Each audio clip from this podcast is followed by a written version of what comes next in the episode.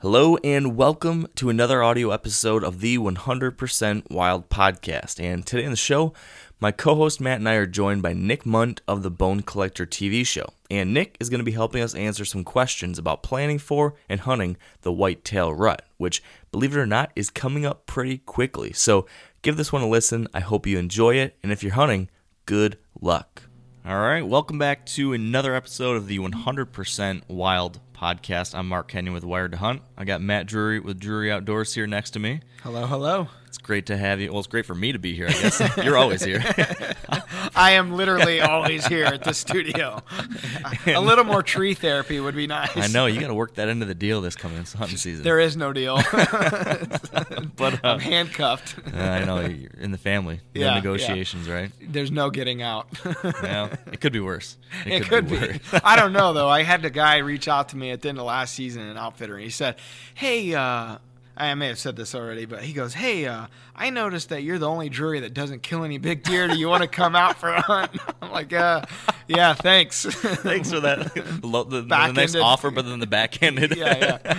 But he's true. uh, no, you, you killed a couple nice bucks last year. Yeah, yeah. Yeah, good good year for having a baby November 4th and Heck yeah. everything else going on. So Oh yeah, a lot of guys would kill for that season. yeah, yeah, it was good. That's awesome. Well, speaking of November and shooting big bucks, we got a great guest today, don't we? Yeah, we got Nick Mundt from the Bone Collectors. This is a guy that, that we've known for a long, long time. He's one of the best in the industry, uh, and he's one of the nicest guys in the industry. He's more than anything. So, like, the fun guy that comes off on TV, like, that's how he is in real life. How's it going, Nick? Good man. Thanks for the accolades. you you guys just had a baby as well, right? Yeah, we did. We sure did. She's uh, three and a half months now. Her name's Della Rose. So Beautiful. going a- good. Life changer for sure. It's a Definitely. game changer. Yeah, I I just saw on your Facebook page a picture of you from this spring with like five of you all crammed into a ground blind. I was pretty impressed with that. that how how'd that hunt go? That was a gift from God. We, uh, I had I had a camera up, and so across the road from this little, I got an 85 acre piece of property, and uh, across the road from there was an unpicked cornfield. So I was seeing all these turkeys in that field, and then they'd come back across the highway and back into the trees. And I put up a camera, and so every day about six o'clock, I was seeing them come by this field edge on the edge of the timber. So got the whole family out there, um, had the baby uh, Mallory, and then Jack and June, the kids. And so Jack wanted to run a camera, so I gave him a little camera. Mallory had my big camera. She was holding the baby. Baby was crying. Uh, June, our five-year-old, was all over the place. Was bored, wanted to go home. So anyway, long story short, about six o'clock, I said, "All right, everybody, quiet. You know, we got to just be quiet for 15 minutes." and so everybody kind of quieted down. I called a few times, and um, there was still mass chaos. All of a sudden, everybody quieted down, and and uh, I looked out the window. and There was a big fire about a mile away, so I was kind of entertaining the kids with that plume of smoke.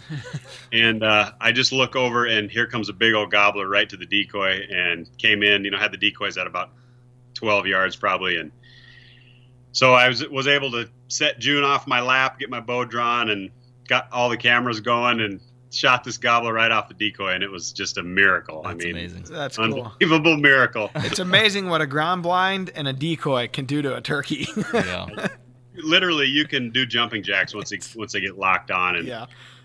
it just was the coolest thing you know because the baby at that time was you know barely a month old and you know we got a great picture with all of us and the turkey and just an unbelievable memory so it was That's fun. so cool. That is super cool. It's got to be the earliest kill on video for a child like that, right? Yeah, yeah. The I don't think I don't think anyone's ever been on a hunt The with a month youngest, old. the youngest bone collector in the brotherhood, Yeah. right? yeah, now the it- sisterhood. it was cool. That's awesome. Well, Very cool. Well, we appreciate you coming on. We, um, you know, like I said, kind of in the intro, we've known you guys for a long time, and uh, it's it's always been fun to get together with you guys, kind of at the trade shows. Of course, no nobody in the industry gets to get together enough. We wish we could kind of get together outside of just you know for work reasons but um, it's it's always so much fun when we all get to hang out because there's so many things that kind of intertwine us all, like the the common bond basically of, of hunting and that passion. And um, you know what always amazes me about you guys and you specifically is how much you travel. I mean, you seem to go all over the country. Um, so wh- where you know this year now that the baby's here, has your schedule had to change a little bit, or are you still going to hit it hard this fall? Well, first of all, going back to you know what you you were saying about us, you know, getting to hang out and stuff. I've been a big fan of the Drury Boys, you know, since Moby Dick was a minnow. I mean, this is this for me is really cool because you know Mark and Terry are two of my deer hunting idols. You know, back in the day when it all started, um, Mark and Terry and uh, Don Kisky and Jay Gregory. I mean, those guys were the ones that got it started for me, and I I just really you know feel blessed to not only just have a relationship uh, with the Drury crew, but also just to be honestly a friend of those guys, and and they're some of the best guys there is, and and the relationship to me is is great. So with th- with that being said, um, tell me, your, ask me that question again. Sorry about that. Well, I was just saying you you you always hunt so many places. Like you travel to hunt quite a bit, and all Right. three of you guys Right. do. But Right. this year with the baby, did you have to kind of alter your approach to your upcoming season, or is it still kind Yeah. of that you know Things- onslaught?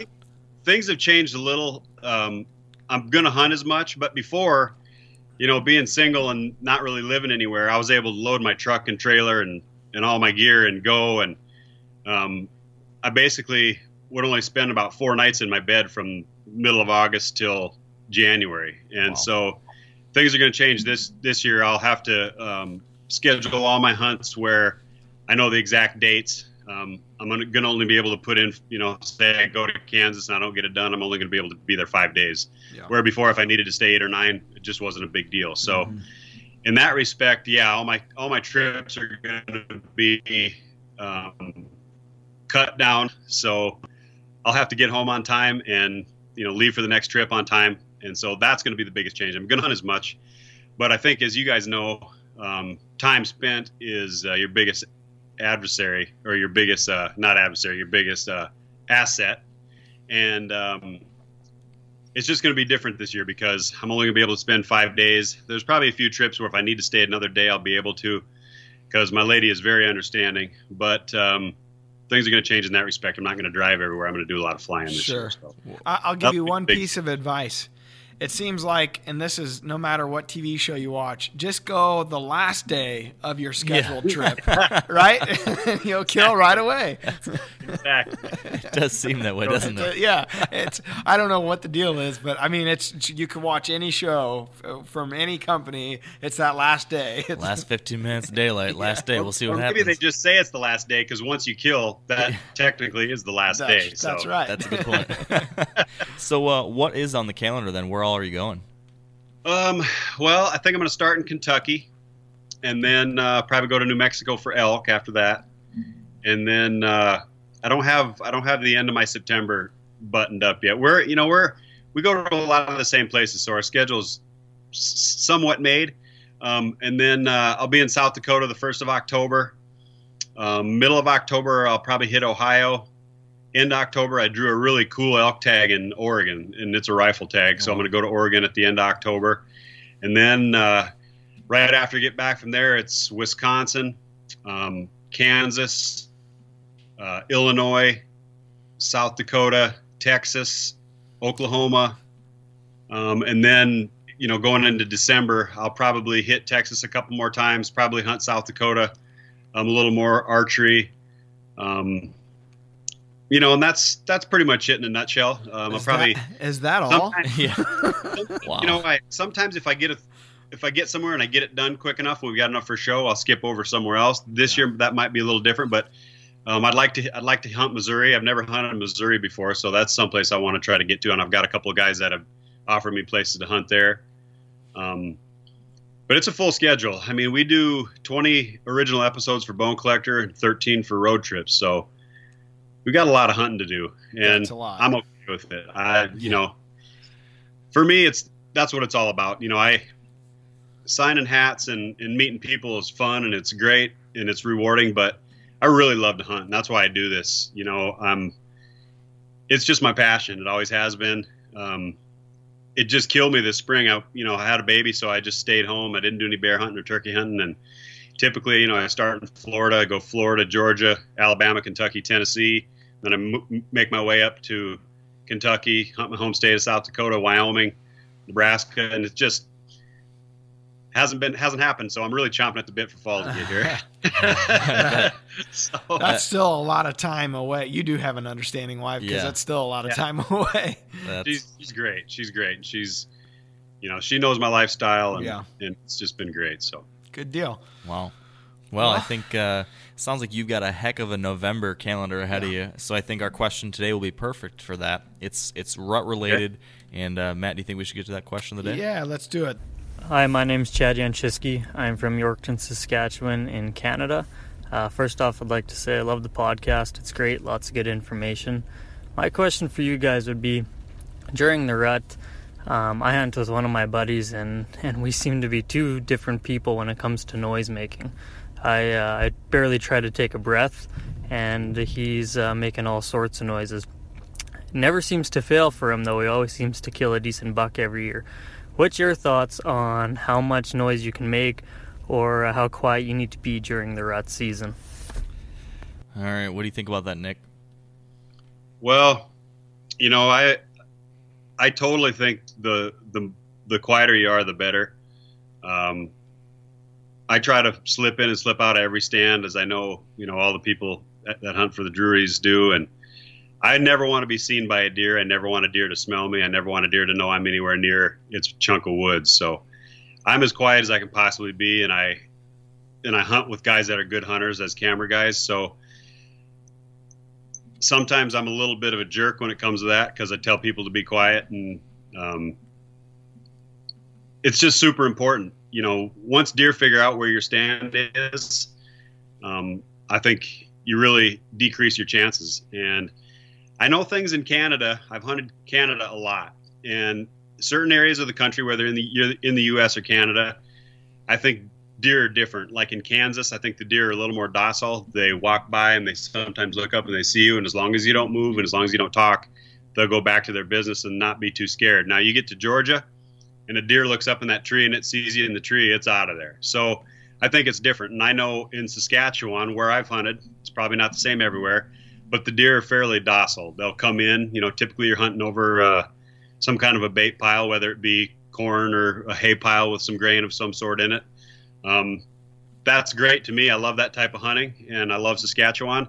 But I also know that sometimes the deer in Saskatchewan aren't as spooky as maybe deer in other parts of the United States. Like I said, Georgia, Alabama, Kentucky, um, probably even Missouri uh, the deer are a little spookier. So I just think you totally help yourself when you're quiet. And like I say, the more the more the deer figure out where you're at, or they smell you, or see you, or hear you, very sharply decreases your chances at harvesting a, a mature buck.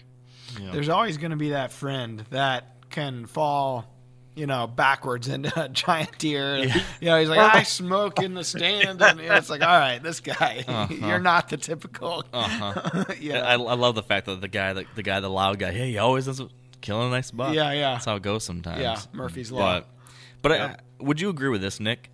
I, I 100% agree with what you said that you want to minimize your level of intrusion or level of educating deer as much as possible, but at any time, if if at any time of year if you had to be a little bit louder or something like that, the rut is probably the time you might be able to get away with a little bit more than usual. Would you agree with that? For sure, for sure. I think uh, definitely, you know, they're preoccupied, especially the mature bucks. Um, you know, a lot of times, a lot of times those does are the smartest ones because they've always got a fawn to look after. Um, they're on their toes all the time, and they're the ones that spot you. And a lot of times that buck is he's just pinned onto her, and you know he's not leaving her. And so a lot of times, you know, it's not even the buck that's that's figuring you out. It's those dang big old logger-headed swamp head does, and mm-hmm. and uh, there's nothing better than taking one of those out of the herd. But you know, those are the ones that sometimes bust you, and so you got to be really careful because if you're hunting a, say you got a small acreage, you know, if you're hunting 100 acres and uh, a little bit of intrusion is going to send your deer to the neighbors, so you just you got to really be careful with it. Yeah Do you have any advice for the whole the, the whole access side of this, as far as getting in and out of your stands without you know impacting your deer as much, whether it be the the noise issue or or other aspects of getting in and out? Anything you've learned along the way that's been helpful? Well, I think anybody that knows their hunting property, you know, if you're out there, if you're grooming it, if you're hiking looking for sheds, if you're turkey hunting it, just get out there and you got to really find the nooks and crannies, ways in, the ways out. And if you don't know your piece of ground intimately, you'll never be able to do that. So you got to get out there. You got to beat the bush a little bit when it's not hunting season. Get out there in the spring, right after the snow's gone and shed season. Even if, even if you don't find sheds on your ground and you know they're not there, get out, find the trails, find the the ravines and the in the field edges and the ways to get into your stand undetected because it is the biggest thing. I mean, if you're if you're hunting, you know, again, I keep going back to small acreages. Let's face it, guys. I, want to own my own property. I want to have you know 500 acres in Iowa or 600 acres in Iowa, but I don't have that luxury. So a lot of us are hunting really small pieces of ground, and the the biggest thing is is you can't intrude on that ground. Otherwise, you know, you're just spinning your wheels. So getting out there early season checking for easy in and easy out accesses, figuring out where the deer are moving so that you can get in without blowing the stuff out of the timber and um, blowing out the bedding area. I think that's super key. And the only way to do that is just time spent in the woods. Get out there and beat the bush. You know, figure out where to go, figure out where the deer are moving. The trails are obvious at the at the early time of the year. That's the biggest thing to me. Yeah, yeah. I think you can never go wrong trying to be more careful. Right, yeah. that's never going to hurt you yeah, being more careful sure. how you get in and out, trying to be more quiet. Um, yep. On this noise front, another thing for a lot of people, like the way I hunt, kind of like you mentioned, Nick, I hunt a lot of small properties, stuff I don't own, um, even some public. And when you're doing that kind of hunting, lots of times we're going in and we're like hanging hunting. So we're mobile, we're setting up new stands and moving right. to different areas and stuff. And when you're doing that kind of style of hunting, and maybe you're trying to get aggressive and get kind of close to a bedding area, um, you really need to obsess about noise, especially any kind of metallic noise. Um, I found and I've heard from a lot of other guys that are doing this style hunting, any type of metallic clank or, or anything, it's so out of the norm in the woods that the deer will be especially sensitive to that. That's a yep. tough one too, because I mean everything, your bow, your everything's making a noise, mm-hmm. you know, with a stand. Everything it seems like at the when there's no wind, right there in the you know in the morning, it's it's like getting into the stand. It's just the loudest thing, and it's amplified times a yeah. hundred. Yeah. So what a lot of guys are doing, and I've done this not to as much of a degree as some people, but proactively preparing your equipment to minimize that noise. Yeah. So like using hockey tape or some yeah. type of cloth tape and taping your tree stand, taping your climbing sticks. Yeah. Um, anywhere where you might have that metal on metal contact, mm-hmm. trying to blunt that with some type of cloth or tape um, can reduce those little noises. Or going in there in the summer and greasing a squeaky climbing stick that goes up that every time you walk up it, it creaks. You know, finding those points where that noise is going to be and trying to minimize that because, especially like you're saying, Nick, these small properties you're being hunted a lot, you know, on the surrounding area, so these deer are heavily pressured. Any little tweak like that could you know educate the one mature buck in the area mm-hmm. maybe that you're hunting so if that's your situation i do think the attention to detail is is really important sure um, yeah. and I think too, you'll find that a lot of the guys that are the successful guys killing big deer um, are definitely super, super meticulous. I mean, I look back on all the guys that when I was a cameraman that I hunted with, um, when I was a guide, all that kind of stuff. Looking back, the guys that pay attention to detail and do that, they're the guys that are consistently killing the biggest deer. And you know, you see it in all the top big deer killers in our industry. Now, I know there's guys that aren't on TV that have never been in a magazine that people don't know about that are unbelievable hunters, maybe from Pennsylvania or South Carolina, and every year they're killing the biggest deer in their area, whether that be a 125 or a 117. You know, it, it's all relative, but mm-hmm. those guys, the ones that are meticulous and pay super attention to detail, those are going to be the guys that year after year, you know, end up taking the nice buck in their area. And I think, I think it's just no doubt about it. Yeah, I think like Mark and Terry just eh, having hunted with them it's amazing how we're saying meticulous they're anal. Like it's crazy. Like they don't want you to be moving at all if you're the camera guy. And that's tough for the camera guy because you know a lot of times you're trying to get yeah, you know, whether it's around a branch or a tree or a limb, and there's and I know why they're like that. Not only because of the big deer, but you mentioned it a while ago, Nick, the does. Like there's Mm-hmm. always a doe off camera somewhere that you're not seeing when you're watching the final product at home that is staring right at the camera guy or the hunter. it seems like every time. So as the camera guy, you got to be in the mindset of being the hunter from that standpoint. Like you have to have like awesome hunting skill set Yeah. but but you're hunting through the eye, the lens, you know, like that's what you're doing. You're hunting through that lens, Yeah. and that's tough Yeah. to do. and I'm a I'm kind of a when I'm in the woods, I don't know if it's because I was a guide for a long time or or what, but I kind of take charge. And when I see a deer, it's just I don't know. I don't try to do it, but I I tell the camera guys don't move, stay still. You know, I'm over and over and over. And when I let, look at the raw footage of some of the hunts, I just think to myself, God, I must be kind of a jerk because I keep telling them to hold still, don't move. You know, But all that kind to. of stuff. And I don't know. That's just in my nature, I guess. I, I try to take charge so we can get the job done. And, Yeah. and the guys probably get mad at me. They're probably sitting up there going, well, I know I'm not supposed to move. Shut up. You know, It, it takes so much, especially with two people on the tree. It takes so much for that one moment to go right, and Yeah. and so much work to get to that point. So I mean, I I know how you feel, Mark and Terry, and I know I'm the same way. Like that's usually when I get the most vocal via whisper but Yeah. it's like you, Right. you know you're stressed to the max and you might only get that one chance in that spot Yes. you know what i mean so like Oh, yeah. everybody better be on their a game Yeah, you gotta Yeah. take advantage of those opportunities. right. Now, I want to throw a, a very different um, perspective on this whole issue related to making noise and access. It's it's crazy, it's out there, but this is an idea. I do not remember where I first heard about this, but I do know that Bill Winke was sharing a story of a friend of his who did this. Um, and then I went and I kind of dove into it further and talked to some other people for an article for um, that I was writing.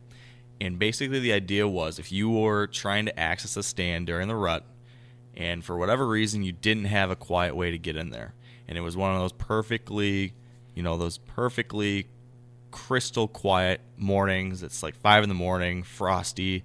Every step you take is super loud. You know those mornings we are talking mm-hmm. about. And you hate going in there. You just know everything's going to hear me. In that type of situation the idea is you embrace the noise and you literally make a racket getting into your stand. Run to your stand. Sound like like rutting deer chasing maybe even stop and grunt and make a racket getting to your tree stand. Get in there and basically you're, you're, you're, you're decoy. You're a noise decoy. So instead of trying to mask your noise embrace the noise try to sound like something natural. And i actually have had numerous people through social media reach out to me about this idea saying that they've had bucks come in at first light just after they came racking through making all that noise coming right to their tree stand looking for all that noise. Um, i've done this with camera guys but not on purpose it's it's obviously not something you want to do all the time, but as like a wild card type thing in a weird situation, you can kind of see how it might work um, maybe yeah in a tough situation. i'd have a hard time just my mentality i would have a hard time doing that what are your thoughts on that, Nick?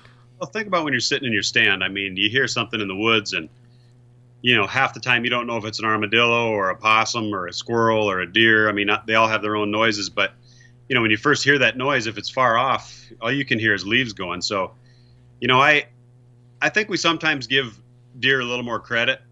Um, they're animals, and yeah, they have a, a pretty good keen sense about them, but I don't think they hear a noise and go, "Oh, that's a that's a man." You know, if you're 150 yards through the thick woods and they can't see you and they hear that that the leaves and stuff going, you know, they they probably are curious to it. Not, and sometimes we probably overdo it a little bit, I think. But uh, Bill Winke is a, is somebody that I totally respect. He's a great friend of mine, and if he says it works, I'm going to try it.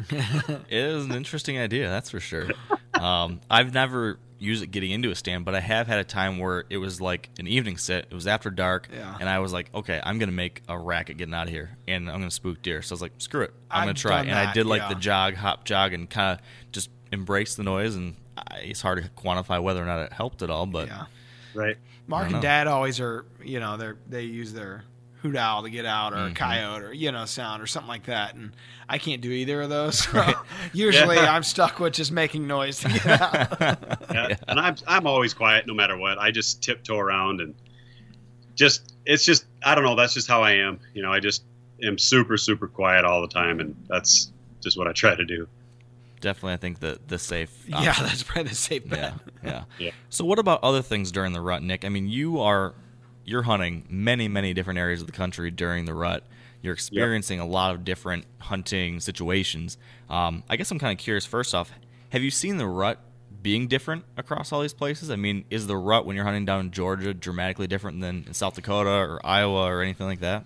Yeah, I think it's all different. I, you know, to me, to me, the biggest thing is is you know, and I've killed deer in warm weather too, but I think when the weather's cold, um, I think the deer have to be on their feet a little more, and they got to feed. You know, when you got 70 and 80 degree days, they don't have to get up and feed. You know, and they they lay around, they rut at night a little more. Um, and you know, another thing is just I try not to worry about that too much. I just go to a spot and I just hunt really hard and and try to put in my time because there just is nothing more important than time in a tree. And so you can strategize all you want and do all this and all that, but if the deer doesn't walk by you, or if you're sitting at, in, you know, I sit a lot of days from daylight till dark. So, you know, if you're sitting on the couch watching TV during the rut, you're not going to kill one. Um, Mhm. so you know, it's just hard to it's just hard to pinpoint exact exactly what's what's the right thing to do, what isn't, and like I said, time spent for me is is the biggest thing because I know I'm only in a spot a certain amount of time, so I sit there as long as I possibly can. When you're planning your strategy for the fall, are you trying to plan it so that you're chasing the rut somewhat? You know, you know Yeah. di- different Yeah, I- areas. I have the I have the key spots that I like to hit at the best times of the rut. Um, usually in Kansas, say like the sixth through the twelfth or fifteenth of November. I think that's in in my area where I hunt is the prime uh, cruising time. I think they're really moving heavy. You know, you see start to see some somewhat of a lockdown towards the end of that week.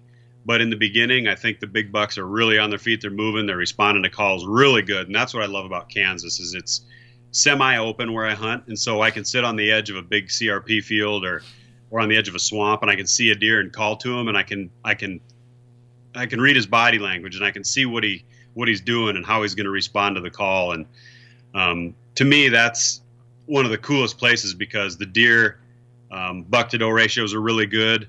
There's not an out, outrageous number of does, so the, the bucks kind of have to search for does, and so the calling and everything works good. Um, and so to me, that's like one of the tags that I almo- get almost every year. And so, as far as the rut goes, that's the one place that I really want to be because it, it is such a great spot, and, and all the little tactics and tricks work there because of that. So, um, I do chase the rut, and I hit probably my favorite spots to whitetail hunt, which are my home state of South Dakota, uh, Kansas. Um, a buddy of mine has a really neat farm in Illinois that's good. I shot a 170 there two years ago. Nice. Um, and so, yeah, there, yeah, I do chase the rut. I love the rut. And kind of when the rut winds down and then you go back to hunting food in late season again and it gets super cold and all that, it's not quite as fun as the rut, but the rut just is uh, like a treasure chest. You never know what's going to happen when you open it up. And uh, if you put yourself in the right states and in the right places, you know, you could kill huge. When I shot uh, 173 last year in Iowa, and I shot a, a 168 that had a 10 inch point busted off last year in Kansas. So nice. you know those are both great rut hunts. So Yeah. Wh- What can you describe for us some of your like favorite types of rut stand setups? What are those spots like that you just love during the rut? I honestly love a spot where I can see a lot. Um, you know, the, the the place that I hunted last year was on Gabe Adair's farm, and and uh, I'll, I'll give him the credit. He set the stands, and um, he knows the place. But he he has the stands right where I would have had him. It's right on the edge of a big CRP area. He's got a little food plot in the bottom. There's two or three ridges with timber, and from any one spot, you know, you can see 300 yards and all the way around it. And so, um, the deer that I killed there, it came out on this food plot. It was about 200 yards away, and I snort wheezed and grunted to it, and it actually was headed for a little fawn uh, to check her. He had been locked down. This was at the end of November. I'd been there already about two or three times, and had put in a bunch of days hunting. Well, I, I grunted at him, and uh, he turned and he ran straight to the bottom of my tree. And so I like that scenario where you can see a lot, um, especially during the rut, because if you see a cruiser out there, you know you want to throw something at him. And I just feel a lot of times if you're in the thick timber, uh, you're not you're not able to see as far. yeah, you may be able to call blind call and get one to come, but chances are when you do that, he's going to circle downwind in the timber and, and get your wind. So, an open setup is is really key for me in the rut. And being from South Dakota, um, I grew up hunting in the wide open, and so I like to burn up the CRP with my binoculars. Um, you know, I'm naked without a pair of binocs. I can't mm-hmm. I can't go to the tree stand without binoculars, and so just that element of being able to see the deer and being able to, you know, throw some calls to him is just so key. And in states where you've got really good buck to doe ratios, and you know the, the, the mature bucks are on their feet looking for the next doe, the calling and stuff works really great. So that's what I that's what I like. Can you can you elaborate on the calling techniques you use? I mean, like when do you use a grunt? When do you use X Y Z? Any yeah, specifics? Um, when I see it, when I see a buck uh, you just learn to read their body language, and you know you can tell if he's if he's going to feed, he's usually walking, he's got his head up, he's cruising. You know, if he's looking for does, he's got his nose to the ground, he's really searching hard and zigzagging back and forth, you know, like a bird dog. And so, in those situations, um, especially if I know it's one of the dominant bucks in the air, I'll throw a snort wheeze at him because, I mean, obviously he's the king of the king of the ground there, and he's going to want to investigate anything like that. So I'll, I'll typically throw a snort wheeze first, uh, like I did this year in Iowa. The buck came out, I snort wheezed to him. He didn't come to it, but he bristled his back up. And the only reason I believe that he didn't come was because there was a fawn feeding in the end of this food plot. So he started making his way over toward her, and I think as he got close, he kind of recognized that she was a, a fawn. And then I threw out some some growl type grunts to him. Um, and he turned and looked, and I didn't call. I just was real still and quiet. And then he turned and walked a little more, and then I kind of hit him with a, you know, that that really cool growl, growl, and um, he just turned and came. So at that point, when he turned and started to come, it's over. I put my call down. I don't ever call again because he knows. I mean, he knows exactly where your stand mm-hmm. is. He's looking. And, so he, and he literally came right to the base of my tree, and I shot him at, you know, I was about 22, 24 feet up and it was on a little slope, so I was quite a bit above him. But he literally was five yards below me. Wow. wow. And uh, literally came to the base of the tree. So I think it's important that once you get their attention, you know, you don't ever you don't call again. You got to just let them come, and then if they get off off track one way or another, maybe get give them a little grunt. But um, I don't care what you're hunting, whether it's turkeys or deer or coyotes or elk, whatever as soon as they hear that first call and they acknowledge it, whether they look or whether they bugle back or gobble back or howl back at you, they know exactly where you're sitting. So, you know, they can they can they have the uncanny ability to pinpoint the exact blade of grass that you're sitting by. So you just got to get ready and let it happen. So in that setup, you said it was literally five steps, and you're you're pretty elevated there. What you know? Kind of take us through the shot itself and, and the angle that you're taking or you know just where you're placing or aiming at exactly to make sure you're when you're high when you're high like that you know you you take away your um, your angles. You know you can't hit them right in the pocket behind the shoulder because it's underneath. So rather than shooting at a deer sideways like this you're shooting almost you know at the top of his back. And so you know you got to put it in you got to put it in a little bit different. And so with that one, I just put it right in the very top, angled it down, got both lungs, and he died in about 80 yards. But you know, there's advantages and dis- disadvantages to being high up in a tree. Um, obviously, advantages are the wind's better, sight lines are better. Disadvantages at close shots, you take away your shot angles, and you can end up hitting one lung. You can end up hitting them high, uh, maybe even spining them, which I guess isn't a bad thing because they're laying at the bottom of the tree. But um, shot angle is very important, and when you get super high like that, it just it cuts it down on the close shot. So you really gotta, you know, pick a hair, so to speak, and just make a really good shot. Otherwise, you know, you can shoot over them or get one lung, and as we all know, one lung deer can live mm-hmm. or go a really long way yeah. and be, you know, tough to find. So I'm switching gears a little bit on you, but this kind of made me think about it when we are talking about a close shot.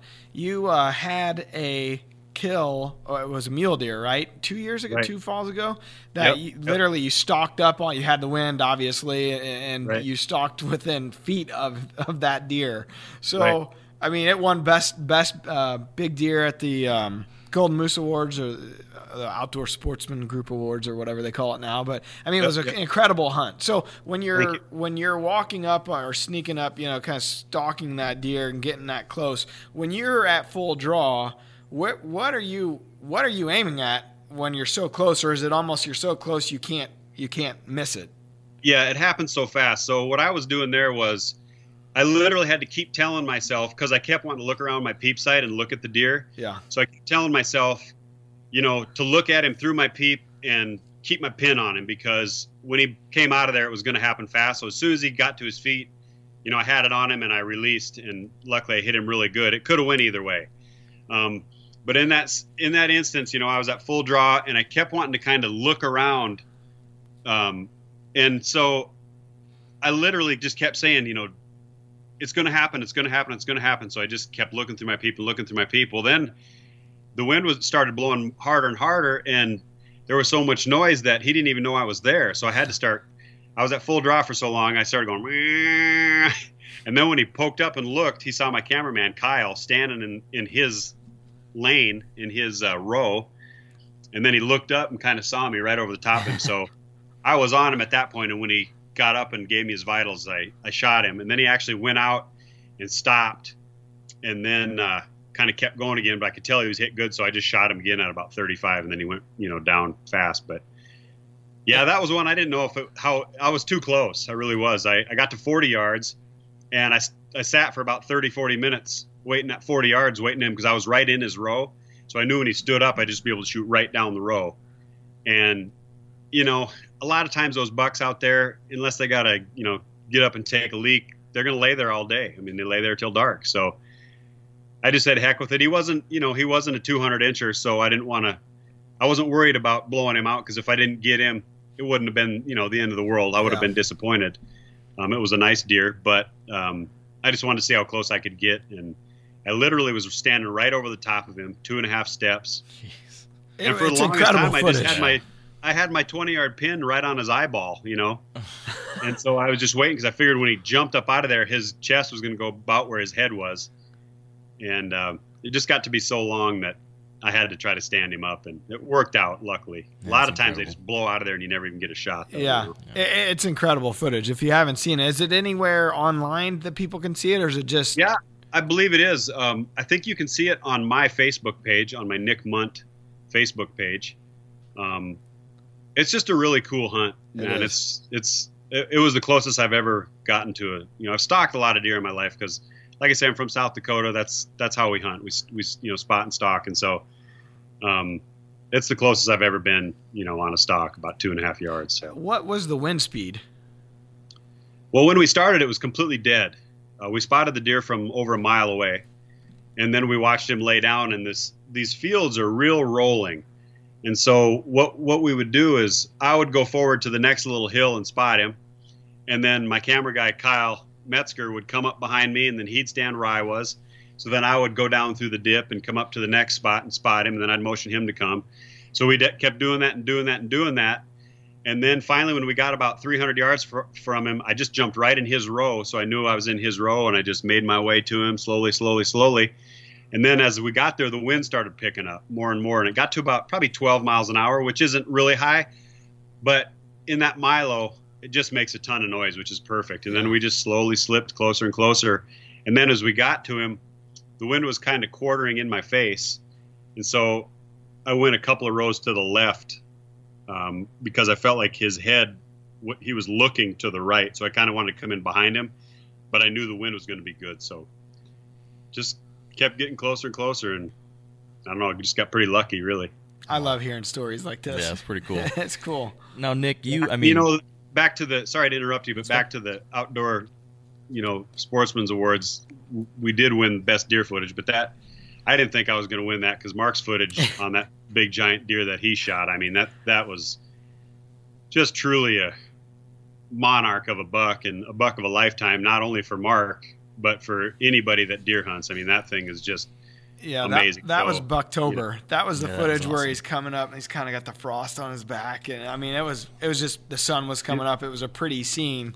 Uh, beautiful footage. Th- that's the cool part about those awards, though. I mean, like you think you might have captured a once in a lifetime deal, and then we see what we're up against. Yeah. You know, usually for the first time that night, you see what you're up was against. It's a lifetime deal. It was. Yeah. It was phenomenal. One of the best whitetail hunts ever captured. Just the footage is great. The deer is great.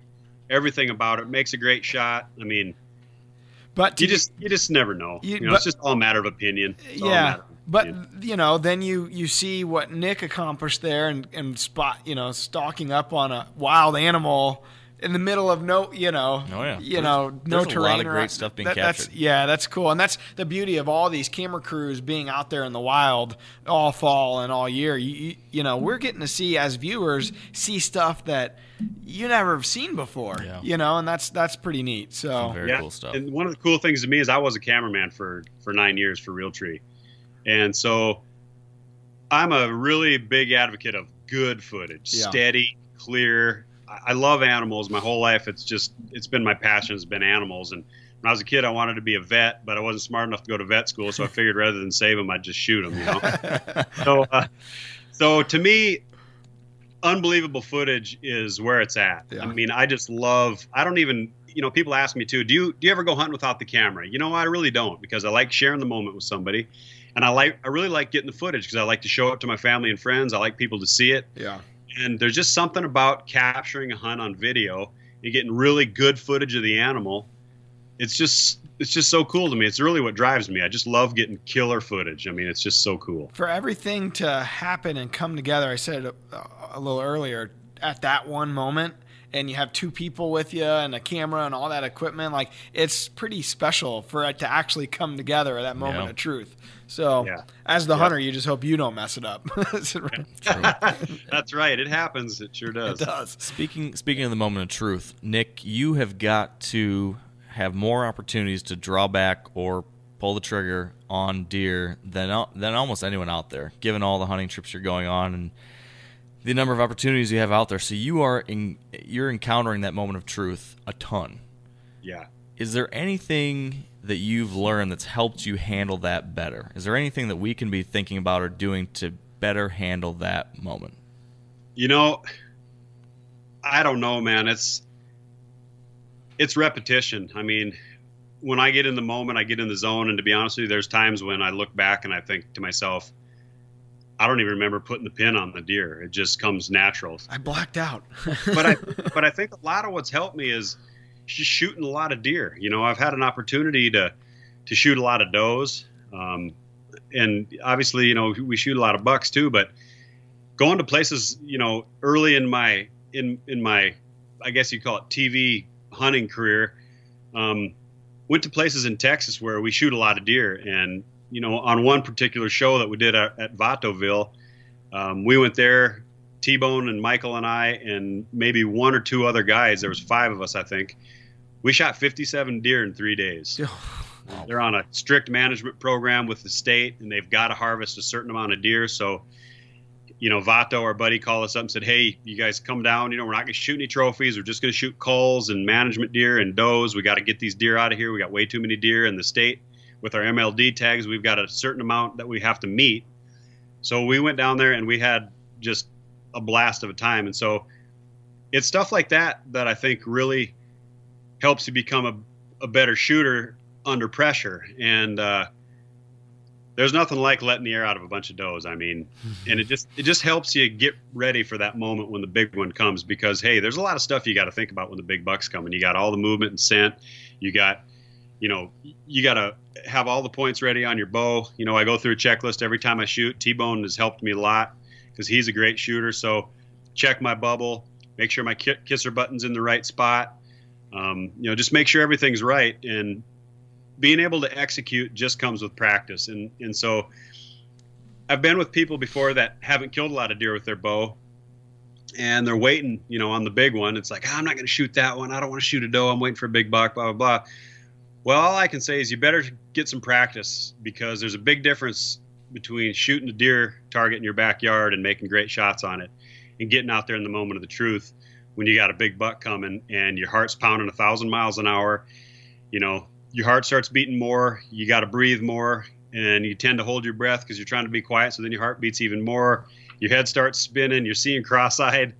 And there's just a lot that Yep. goes into making a good shot. You- and uh, You painted the picture pretty well there. Yeah. it's I mean, you know it, it happens, and I still get, I still get pumped up. My heart beats hard. I've learned how to to kind of harness the energy, and then after I shoot, you know, everything kind of boils out, and I get that you know fist pump and you know breathing hard and just can't believe it happened. Um, and a lot of times you just spend so much time in the tree, and you know you just don't ever know if it's going to happen. Like last year, I was in Iowa a bunch of times and seeing big deer, and they're just out of range and ra- I rattled into like a 165 inch nine pointer. He came in and he was 20 yards, but he's behind some brush and he and uh, an armadillo or a, a possum was walking underneath me in this ditch and he heard it walking, so it stopped him and my heart's beating a thousand miles an hour. All, all I got to do is get him to come two steps, you know, and then it. So then you go through all these scenarios and it doesn't happen, and then finally after spending all that time, it's just deer comes right in. I shoot him at five yards. And it was almost like easy. So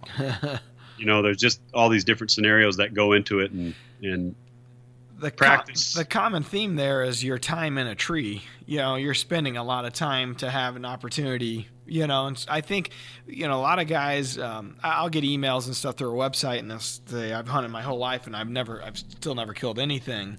Um, you know, so part of that is hunting smarter, not harder. Mhm.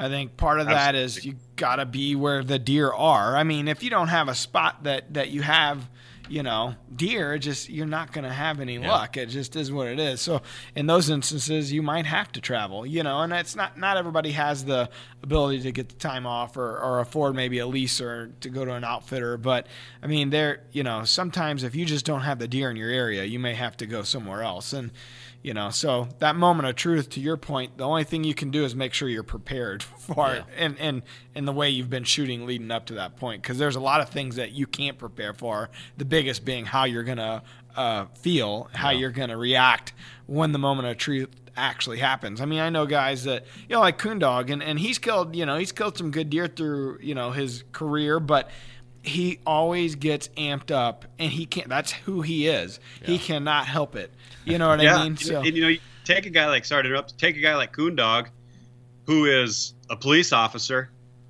You know, you'd think that he'd be cool, cool Yeah. and calm, Yeah. calm under pressure, but I'd hate to have him pull me over. He'd be like, yeah. you know?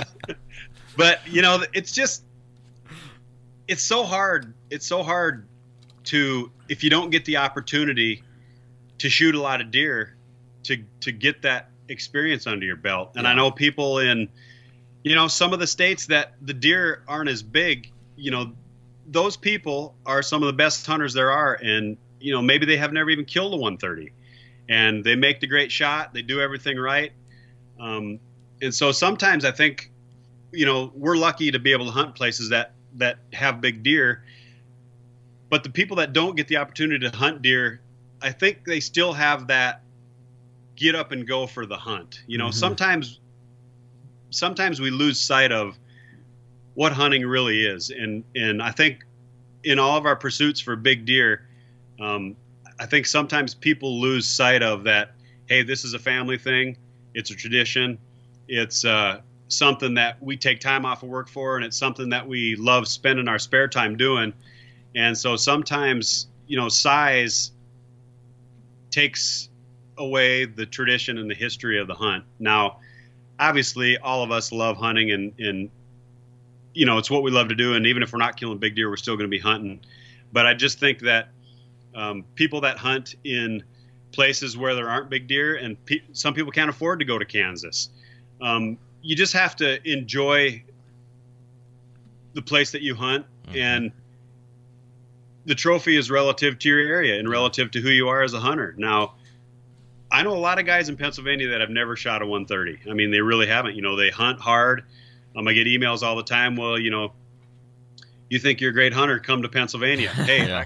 I completely agree. i, can- love those I- emails I, I, I, I know those guys have a tough, tough play, tough time hunting, and same with like Georgia. You know, the people that hunt public land in Georgia, it is tough hunting, and so I give a lot of props to those people because not only do they hunt day after day, year after year, season after season, and maybe never kill a, a big buck, but they still have the passion for it. Yeah. They're good hunters, you know, but and so I guess I guess what I'm saying is um, if you're somebody that wants to hunt a, a, a a different area or hunt a you know an area where that there's legitimately big deer, just start saving, save a little at a time, and reward yourself with a hunt to Kansas or a hunt to Iowa. You know, a lot of times if you put in for um, an Iowa tag, it might take you four years to get it, but there's some unbelievable public land in Iowa where you can go, you can set stands, and you can literally kill a 150 inch buck. So, you know, that's just kind of that's kind of would be my message to people that um, don't get to go to other states and maybe would want to but never have. So, you know, that's Yeah. just kind of a ramble on about that. Sorry. No, I think it's a good point, and that t- you know, it's kind of your situation. You're in Michigan. You, you know that it is what it is. The caliber of buck, it's the subspecies. It is what it is. So you make the best of what you have there.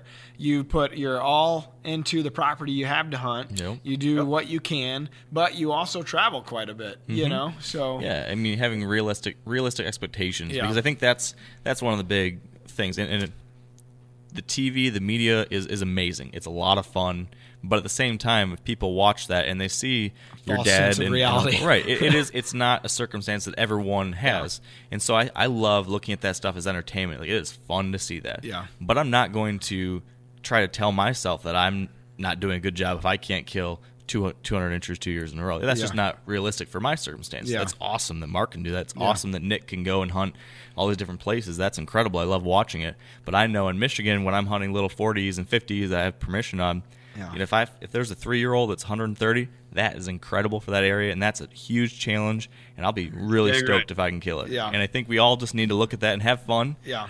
Set realistic expectations, and uh, Yep. you enjoy it a lot more. The, the weird part in hunting, it's so it's predominantly male, obviously, and and guys are competitive by nature. So it becomes a contest of, you know, the size or the score, or I did this and you did that, and I'm, you know, and it. It's unfortunate because that that kind of takes hold a lot of times, but really, I mean, it, what it boils down to, it, it doesn't matter the size. It doesn't matter how you're hunting. If you're out there and you're having a good time, by all means, man. If you're doing it legally, yeah. Enjoy that's it. great. Enjoy it. Absolutely. You know? Yeah. The jealousy I never quite understand. I'm sure Nick, you guys run into that as well. Yeah, and you know we are lucky. You know we are lucky, and nobody nobody can nobody can can say that we aren't. I mean, we get to hunt some great places. Do I own my own farm? No. Do I wish I did? Absolutely. But you know, I've worked my butt off my whole life to get to where I'm at, and you know, if people you know give me guy calls me and says, "Hey, I got 400 acres here in Illinois, and it's phenomenal, and I'm the only one that hunts it." I got a bunch of mature bucks. You want to come hunt? What am I going to do? Say, no, it's too good. I'm not Yeah. coming down there. Too good, you know. and you know, so I, I want to kill big deer. I really do. Um, but I also know that there's a lot of people that don't have the opportunity. And do they want to? Yeah. But you got to create.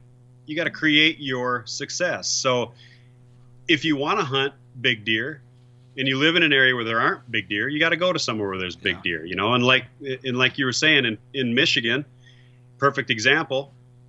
If you got a three year old on your ground that's 125, 130 inch buck, and and you can get him killed, that's killer. You know, Mhm. throw him on the wall and enjoy him for the rest of your life because that might be the biggest buck you ever kill there. But if you want to go somewhere else, start saving your coins because it's very rewarding when you get to go to a place like Iowa or Kansas, and you don't even look at a 130. You know, Yeah. so It is fun getting to those Yeah. places and seeing that different. It's a different world. It is a different world. Before, it is, really is. Before we and we've gone way long, but I always like it when we have guests like Nick because it's such an easy. I mean, it just No, the it's fun. conversation. It's just a couple buddies hanging out, right? I so get I- kind of long-winded. Sorry. No, No, no, it's good. good. So good. I see you're sitting in what looks to be a, a trophy room. If you can, and if you want to, I'd love to see. You know, maybe one or two of your best, whatever. Show us some of your best Okay. deer, best memories.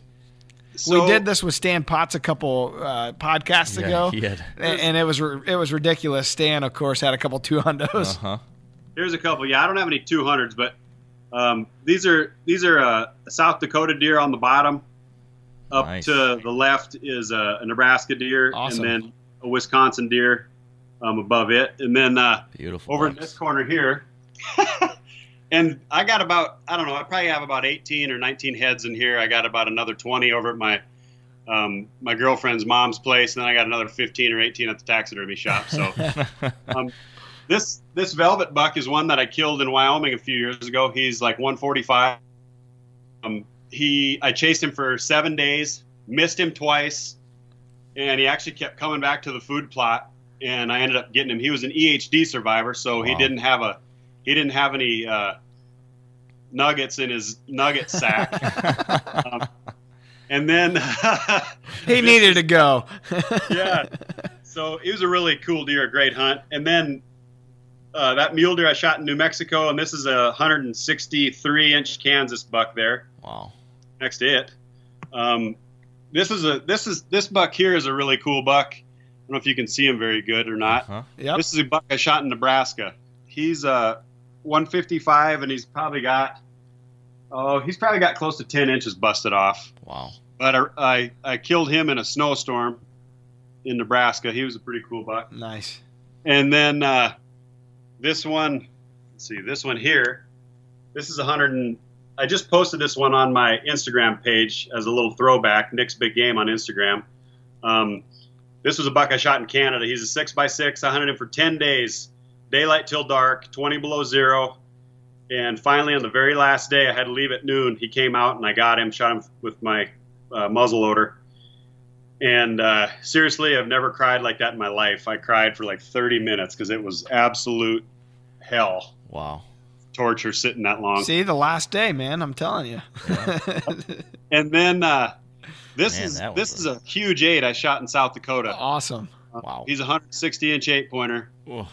super wide, seven inch brows, uh, really long tines and beams. Just uh, awesome hunt. C- killed him in the uh, sunflowers in South Dakota at a buddy of mine's place. Is that pretty typical for South Dakota? That size of deer? Or I always think of a kind of a No, no, you know this is this is a big one. This is this is my biggest buck I've ever killed Yeah. in South Dakota for Yeah. sure. How for sure. how wide And- was he? Do you recall? How wide? Yeah. I think he was like 22 inside, Nice. 20 almost 25 outside. Nice. Jeez. So this here's my biggest mule deer. Uh, shot him in Mexico. He's I didn't really score him, but he was somewhere like 208 and 7 eighths. It- it's somewhere in there. He's got, a, he's got a three and a half inch drop tine. Um, other than that, he's basically you know like a 205 typical, just a giant, 50 Awesome. inches of mass, and just my biggest deer by far. So Awesome. Don't you love? He's- I just love being in like my room like this and just looking at every one of these and thinking about it I or telling it. the story. I'm a taxidermy. Yeah. I'm a taxidermy nut, man, and I just I love it. Well, over here um, is my bear. I got him in Russia, Big Larry here, and uh, when I killed him, he was ten, like ten foot three or ten foot four. His hide was squared. I mean, obviously he's not that wasn't that big on the body. I would say, you know, it's hard to say exactly, but big enough. I mean, Yeah. Yeah. he's big. So my my ceiling is nine foot six, and he touches the top of that with his head. So. Nice. Um, and then uh, over here is a mule deer that I shot in Montana uh, several years ago. He's right at 180. Um, shot him in the early 90s. And, uh, you know, he was for a long time my biggest buck. It's really nice there. Yeah. Yeah. Wide. Yeah, he's a really pretty one. And these two are probably my two two of my most favorite whitetails. Um, this guy here is a 175 inch 10 pointer with a tiny little sticker that I shot in eastern Colorado. Just a massive, Wow. big, heavy beams and long and and uh, long points. Heck of a Colorado Yeah, Colorado just a, a beautiful buck. And then this one beside him here is one I shot in Ohio a couple years, and he was uh, 163 with basically no brow tine. Yeah. So. Yeah. He's got good mass. Jeez. Yeah, and then uh, you know on the wall behind a bunch of bears that I've shot over the years. And oops, where am I going here? There we go. That's awesome. Awesome. You got a great So- setup down there, Nick. Yeah. Yeah. Thanks for taking Yeah. us through the trophy room. Yeah, and then this is my best antelope ever. He's uh, just a hair over 80 inches, so he was a good. one. shot him with my bow in Colorado too. So that's that's just some of my stuff. I got a lot more, but my house isn't quite big enough, so I got to build me a new trophy room. It's a good problem to I was have. gonna say that's the problem we all want to have. Nick, I want to make sure we have you back on again because we didn't even get to go into any of the good stories back in your cameraman days. I- I'm sure you have some tales Oh, to yeah. tell. Tons, tons, tons, tons. Yeah. And I, hey, I appreciate being on, you guys. This is this has been great for me, and and uh, let me make sure I'm make sure I'm plugged in here. Sorry, hold on, I'm gonna lose you again. Hold on, hold on, hold on, hold on. Dang it! Hey, we're not live, so it's all good. I'm sorry. God dang it! That's- My thing came unplugged. So, all right. Yeah, so we're gonna have to have you back on for another podcast. We want to hear all the good stories, all the dirt from all the years where you were packing the camera. Because you said, be some good stuff. was it eight or nine years you were camera guy? Nine years. Nine yep, years. seasons. Yep. Wow. Yep. So Next time. That's right. That's, that's yeah, and hey, to have you look. I I get long winded. Sorry, guys. I I got the gift of gab. So no, you fit right in here. perfect, perfect podcast guest. So, Nick, thank you so much for taking the time to do this. oh man, I appreciate you guys. Thank you so much. Been Thank a you. lot of fun. A lot of fun. And I guess we'll we'll leave our listeners and viewers with our last couple quick updates. If you want to send in a question of your own for a future episode, you can do that. We'd love it if you did. You can head over to wiredtohunt.com slash 100% wild. It's very easy. You can leave your own voicemail question there. We'd love to hear it. And you can subscribe to the audio version on iTunes or Stitcher or Google Play. Very easy to do, and you'll get all the new episodes right on your phone or tablet or computer. And Matt? You could check out the video version of this by subscribing to the Drury Outdoors YouTube channel. And we have all the former episodes up. I think heck, we're into the 30s now. on the 40s. pod- 40s on the podcast. Uh, so there's plenty of content to go through, especially now that the season's coming up. You're going to want to go back and, and check out. We've had some great guests through the, the last year or so. so yeah. check that out. And of course, we have a bunch of new original hunts on YouTube uh, uh, under DoD TV. And as always, follow us on social media. And Nick, before we go, I did want to give you a chance to plug. Uh, you have a new show on the Outdoor Channel, original series called Survival Science. Yes, sir. Yep. Survival Science. Its uh, main showing is uh, Monday night at nine Eastern, um, and then of course Bone Collector and Realtree Road Trips as well. So, Awesome, man. Thanks again for coming on. We appreciate it, buddy. Good luck this fall. uh, thank you guys, man. I really appreciate it. Hope you guys have good luck too. All right. Thanks. Appreciate it. And thanks everyone for watching and listening. Peace.